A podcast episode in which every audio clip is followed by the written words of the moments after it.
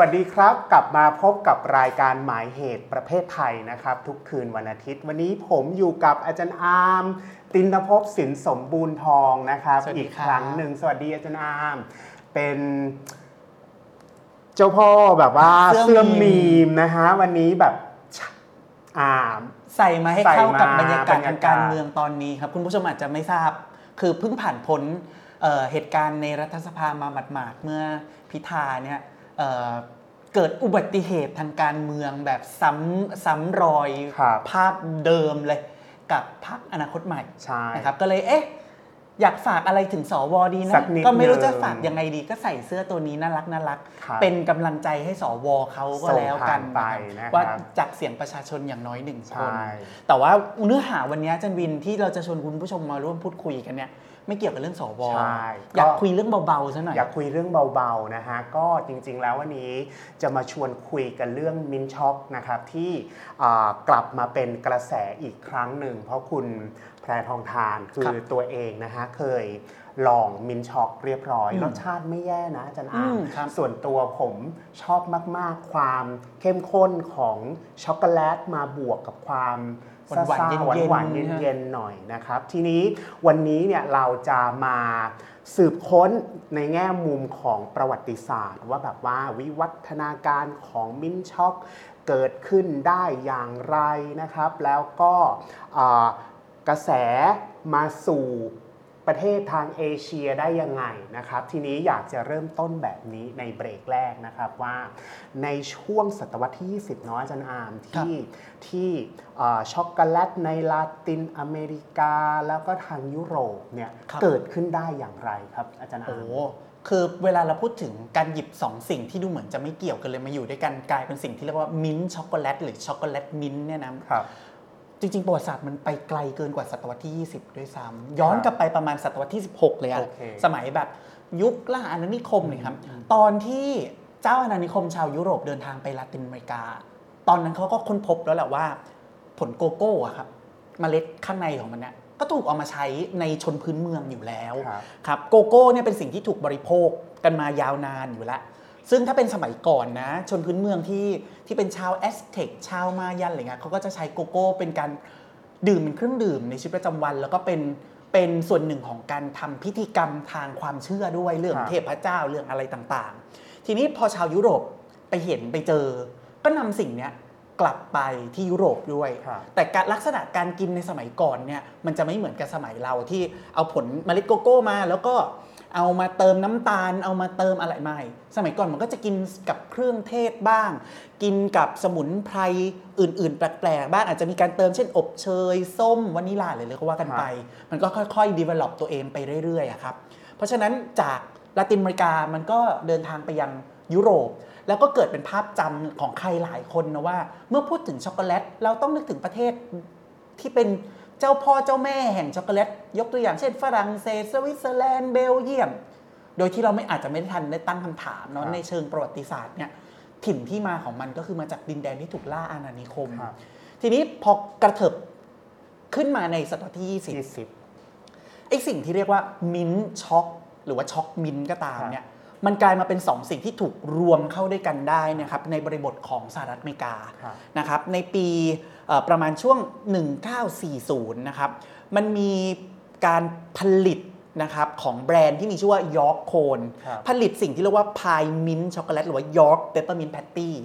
เอามาจำหน่ายแล้วคนก็ฮือฮากันมากว่าฮะพายช็อกโกแลตทำไมเอามาบวกกับมิ้นท์ได้ มันครับไปด้วยกันได้ยังไง พอกินเข้าไป เอ้ย มันก็ไม่ได้แย่นี่หว่าครับนะครับ มันก็เลยกลายเป็นกระแสที่เป็น best seller ของเหล่าเนตรนารีด้วยซ้ำนะครับ แล้วจากใช่กระแสของขนมชนิดเดียวที่เป็นพาย มันก็เริ่มละ เริ่มวิวัฒนาการ เริ่มกลายพันธุ์ไปเป็นขนมประเภทอื่นเวเฟอร์บ้างแหละ ขนมปังบ้างแหละ ไปเรื่อยๆ จนกระทั่งช่วงปี 1974 สิ่งที่เกิดขึ้นคือมันเกิดสิ่งที่เรียกว่าไอศครีมมิ้นช็อกขึ้นมาครั้งแรกในโลกนะครับที่อังกฤษครับนะครับเอ่อในวงการไอติมเนี่ยมันมีร้านไอศครีมในยุคนั้นเผยว่า มันมีการประกวดแข่งขันกัน ว่าเอ๊ะเนี่ยเราจะประกวดรสไอติมแปลกๆใหม่ๆอะไรเงี้ยครับ ปรากฏว่ามีคนที่เป็นเจ้าของเป็นเป็นผู้ประดิษฐ์คิดค้นไอ้รสไอติมรสเนี้ยขึ้นมาใช้ชื่อว่าแมริลินริกเกตนะครับเป็นเชฟฝึกหัดของสถาบันสอนทำอาหารแห่งหนึ่ง เขาก็ร่วมประกวดอะแล้วก็ได้เหรียญเงินมา ว่าแบบรสชาติไอติมเนี้ยฉันได้รับรางวัลมาแหละ แล้วมากไปกว่านั้น ไอติมรสดังกล่าวเนี่ยก็มีการเสิร์ฟในงานอภิเษกสมรสของเจ้าหญิงแอนและกัปตันมาร์คฟิลิปส์ครับด้วยคนก็ยิ่งฮือฮาสิทีเนี้ยนะครับ มันก็เลยกลายเป็นว่าช็อกโกแลตของหวานๆที่ทุกคนชอบกับมิ้นท์ที่เรามักจะคุ้นชินว่ามันเป็นยาครับเป็นสมุนไพรอะมันถูกเอาจับมา รวมร่างเข้าด้วยกัน กลายมาเป็นของหวานยอดฮิตครับที่ไม่ได้จำกัดเพียงแค่พายธรรมดาธรรมดาอีกต่อไป แต่มันกลายมาเป็นภาพจำแบบใหม่ในโลกยุโรปและอเมริกา ในฐานะไอติมยอดฮิตของใครหลายคนครับอาจารย์วิน ก็จริง ๆ เมื่อกี้อาจารย์อามพูดถึงขนมของเนตรนารีเนี่ยนึกได้เลยตอนนั้นคือช่วงที่เรียนต่อเนี่ยแล้วได้ได้ลองลิ้มชิมรสขนมที่เป็นช็อกโกแลตผสมกับมิ้นท์จะบอกอาจารย์อามว่าส่วนตัวตอนนั้นกินนะไม่ชอบตอนที่เป็นช็อกโกแลตไส้มิ้นท์เท่ากับตอนเป็น เครื่องดีเครื่องดื่มนะครับอืมส่วนตัวเองอะทีนี้เราเรารู้บริบทแล้วว่าแบบว่าจากลาตินอเมริกามาอเมริกาทีนี้เราเกริ่นสักนิดหนึ่งไหมครับ อาจารย์อามว่าทีเนี้ยมิ้นท์ช็อกเนี่ยข้ามมาเอเชียอย่างไร สักนิดหนึ่งก่อนไหมก่อนครับจะข้ามไปเอเชียเนี่ยจะบอกก่อนว่า ความพยายามในการทำให้มิ้นท์ช็อกกลายเป็นที่นิยม มันเป็นมันเป็นส่วนผสมร่วมกันนะครับครับระหว่างผู้ผลิต กับตัวผู้บริโภคเองครับที่มันสร้างวัฒนธรรมความนิยมมิ้นท์ช็อกขึ้นมาครับจนถึงขั้นว่าในสหรัฐอเมริกา มันคือกระแสความนิยมของมิ้นท์ช็อกมันไปด้วยกันนะทั้งผู้ผลิตและผู้บริโภค จนทำให้ในสหรัฐอเมริกานะครับมันมีสิ่งที่เรียกว่าสมาคมขนมหวานแห่งชาติสหรัฐอเมริกาหรือว่า U.S. National Confectioners Association คเนี่รัยบเขาเห็นกระแสว่าคนอเมริกันมันอินกับมินท์ช็อกมากซะจนแบบว่าไอติม ทุกที่ก็ต้องมีต้องมีมินท์ช็อกให้รสนี้ให้ขายอะครับ ขนมเนี่ยแบบขนมแปลกๆอย่างขนมแครกเกอร์ ขนมพายอะไรเงี้ยทุกอันก็ต้องมีรสมินท์ช็อกประกอบครับเสมอ จนทำให้เกิดเป็นการกำหนดสิ่งที่เรียกว่า National Chocolate Mint Day อืม ทุกวันที่ ทุกวันที่19 กุมภาพันธ์ครับ ของทุกปี ครับ นะครับหลายคนอาจจะไม่ทราบ โดยเฉพาะอย่างยิ่งคนไทยจำนวนมากที่เกลียดมิ้นท์ช็อกนะครับอาจจะอาจจะช็อกไปเลยตอนนี้ว่า มันมีมันมีด้วยเหรอมันมี National Mint Choc Day เนี่ยมีครับในสหรัฐอเมริกาครับด้วยความที่มันนิยมและมันฮิตมากขนาดนี้กอาจารย์วินขนาดนั้นพอในสหรัฐอเมริกามันบูมขนาดเนี้ยครับอาจารย์วินลองคิดตามนะครับว่า ในช่วงกลางศตวรรษที่ 20ครับที่เศรษฐกิจของสหรัฐอเมริกาในทุกอุตสาหกรรมทุกวงการอะมันบูมเต็มที่แล้วมันก็ไปทั่วทั้งโลกด้วยบริบทของสงครามโลกครั้งที่สองและสงครามเย็นน่ะ ขนมหวานอย่างมินช็อก มีหรือที่จะไม่ตามอุตสาหกรรมอื่นไปด้วยครับมันไปแน่นอนแน่นอนครับมันก็เลยกลายมาเป็นสิ่งที่ไปในนามของวัฒนธรรมอเมริกันครับถ้าอยากเป็นอเมริกันดื่มโคคาโคล่าสิต้องมีถ้าอยากเป็นอเมริกันกินไอศครีมมิ้นท์ช็อกสิครับทีนี้หากมองในภาพรวมเนี่ยนะครับว่าอเมริกันมันพาวัฒนธรรมอเมริกันไปในหลาย ๆ พื้นที่ทั่วโลก แล้วทวีปเอเชียล่ะ ลองถามอาจารย์วินเล่นๆว่าในทวีปเอเชียครับ ถ้าจะให้อาจารย์วินพูดถึงชื่อประเทศแรก ๆ ที่นึกถึงว่าอเมริกาไปถึงแล้ว ทุกคนที่นั่นหวีดอยากฉันอยากเป็นอเมริกันฉันนิยมความเป็นอเมริกัน อาจารย์วินนึกถึงประเทศอะไรบ้าง ประเทศเราอ่ามีประเทศเราเนี่ยแหละอ่าฮะมีประเทศอะไรอีก ที่อาจารย์วินน่าจะนึกถึงได้ ที่สหรัฐอเมริกาด้วยบริบททางประวัติศาสตร์ ไปตั้งฐานทัพในประเทศเหล่านั้น ด้วยบริบทของสงครามเย็นเกาหลีเหรอครับ ถูกต้องเลยครับ เกาหลีใต้เนี่ยแหละ ครับ เกาหลีใต้เนี่ยหากย้อนกลับไปนะครับ คุณผู้ชมมันจะมีเทปเก่าที่อาร์มกับพี่แขกคำปากาเนี่ยเคยอัดเคยเคยจัดร่วมกันในเรื่องของอิทธิพลของอเมริกันป๊อปอะครับที่มันเข้ามาแล้วก็ก่อกำเนิดเคป๊อปขึ้นมา ผ่านความนิยมการเผยแพร่แนวเพลงแบบอเมริกันป๊อปในในค่าย US Army ครับ base ในยุค Korean War ครับ แต่ในยุคนั้นอะ คนเกาหลีมันไม่ใช่แค่นิยมแค่เพลงอเมริกันป๊อปเท่านั้นนะ รวมถึงอาหารด้วย อาหารขนมครับเขาก็อินตามไปด้วย ครับ เพราะฉะนั้นเนี่ยช่องทางของผู้ผลิตขนมตอนนั้นน่ะก็เลยมองว่า เอ้ยเกาหลีจะเป็นตลาดใหม่ให้กูปะวะ ฉันจะต้องเอาเอกลักษณ์ความอเมริกันน่ะไปเผยแพร่ที่เกาหลีดีไหม ครับ มันก็เลยเกิดเป็นภาพแบบนั้นขึ้นมาครับอาจารย์วิน โอเค โอเค ถ้าอย่างนั้นเดี๋ยวเบรกแรกเราหยุดกัน ตรงนี้ก่อนไหมครับ แล้วเดี๋ยวเรากลับมาคุยกันต่อ เพราะว่าส่วนตัวเนี่ยเริ่มเริ่มอยากฟังต่อแล้วว่าตอนแรกเนี่ยมันเหมือนกับว่าอเมริกาเอาอันเนี้ยมาเป็นแบบว่าครอบเกาหลีอืมแล้วพอที่เราคุยกันก่อน เมื่อกี้ผมกับจันอามคุยกันก่อนที่จะแบบว่าเริ่มอัดรายการนะ คือเกาหลีเนี่ยก็มีท่าทีตอนแรกรับมา แล้วมีการสู้กลับอืมทีนี้แบบว่าการสู้กลับเนี่ยผมคิดว่าเดี๋ยวเราคุยกันยาว อาจารย์โอเคอามเราเบรก สักครู่แล้วเดี๋ยวกลับมาคุยกันต่อ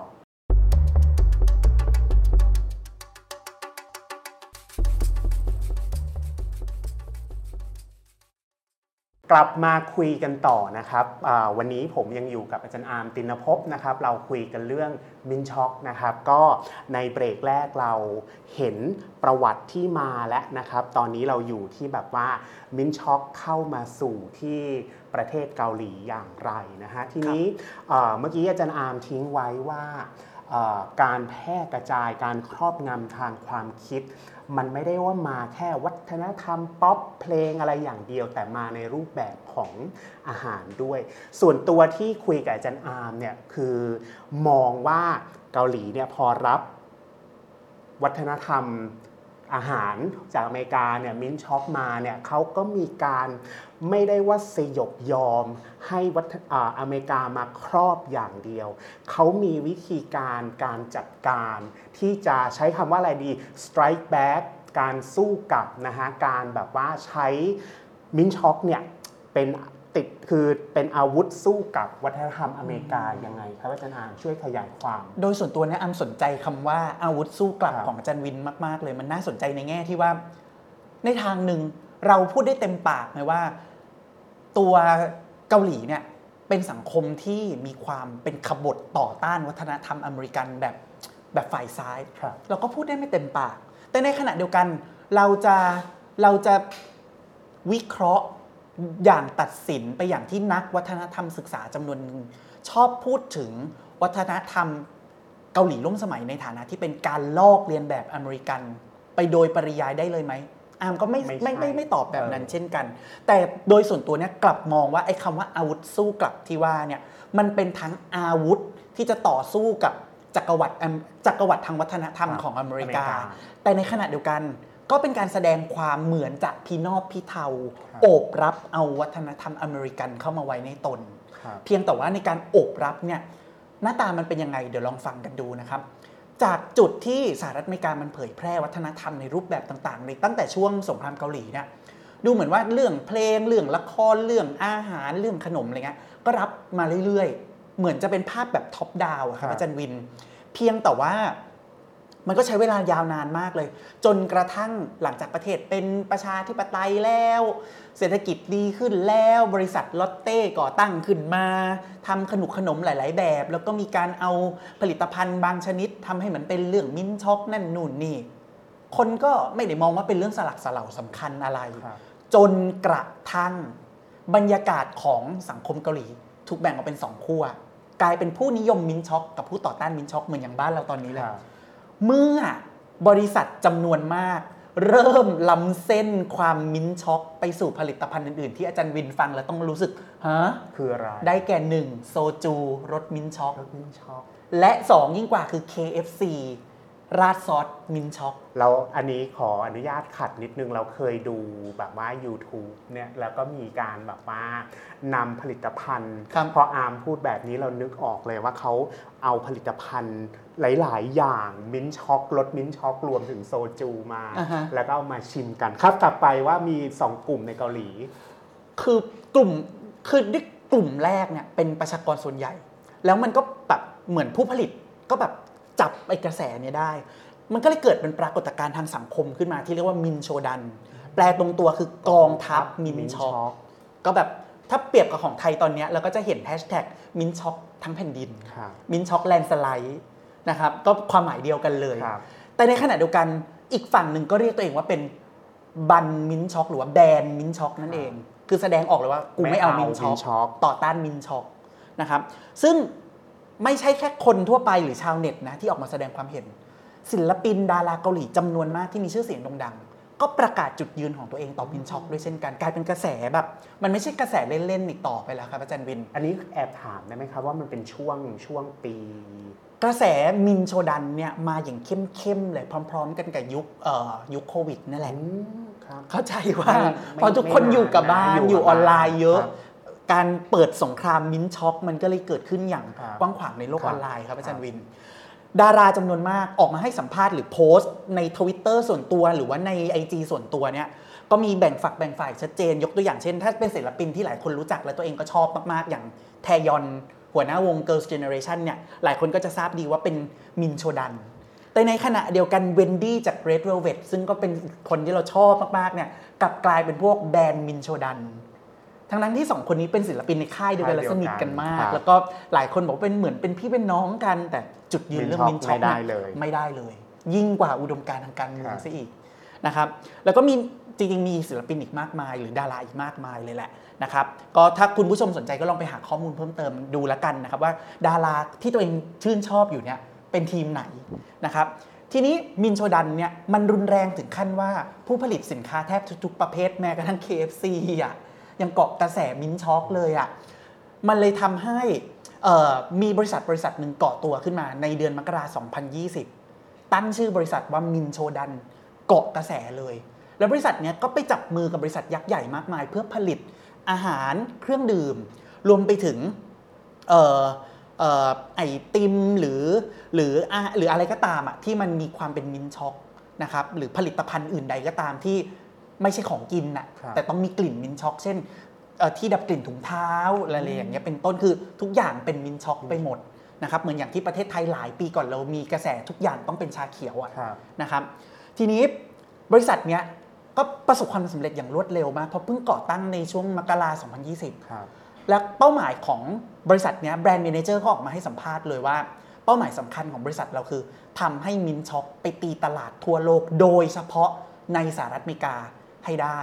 เพราะณตอนเนี้ยดูเหมือนว่าไอ้ US Confectioners Association น่ะครับแต่ไหนแต่ไรมาก็กรีดกราดดีอกดีใจโอบรับมินช็อกอยู่แล้วครับดังนั้นที่ยืนในตลาดขนมของอเมริกาต้องมีพวกฉัน เพราะ Korean Wave มันส่งมงพวกฉันแล้ว มันส่งมงมันส่งมงให้กับ K-pop industry ทุกสาขาเข้าไปตีตลาดโลก แล้วนับภาษาอะไรกับขนมล่ะ ฉันก็จะเอาบ้าง ถ้ามองในเชิงมหาภาค อันเนี้ยแหละคืออาวุธอาวุธโต้ตอบกลับที่อาจารย์วินพูดถึง มันคือการที่เกาหลีลุกขึ้นมา บอกโลกทั้งโลกว่า นับแต่เนี้ยฉันไม่ใช่ประเทศ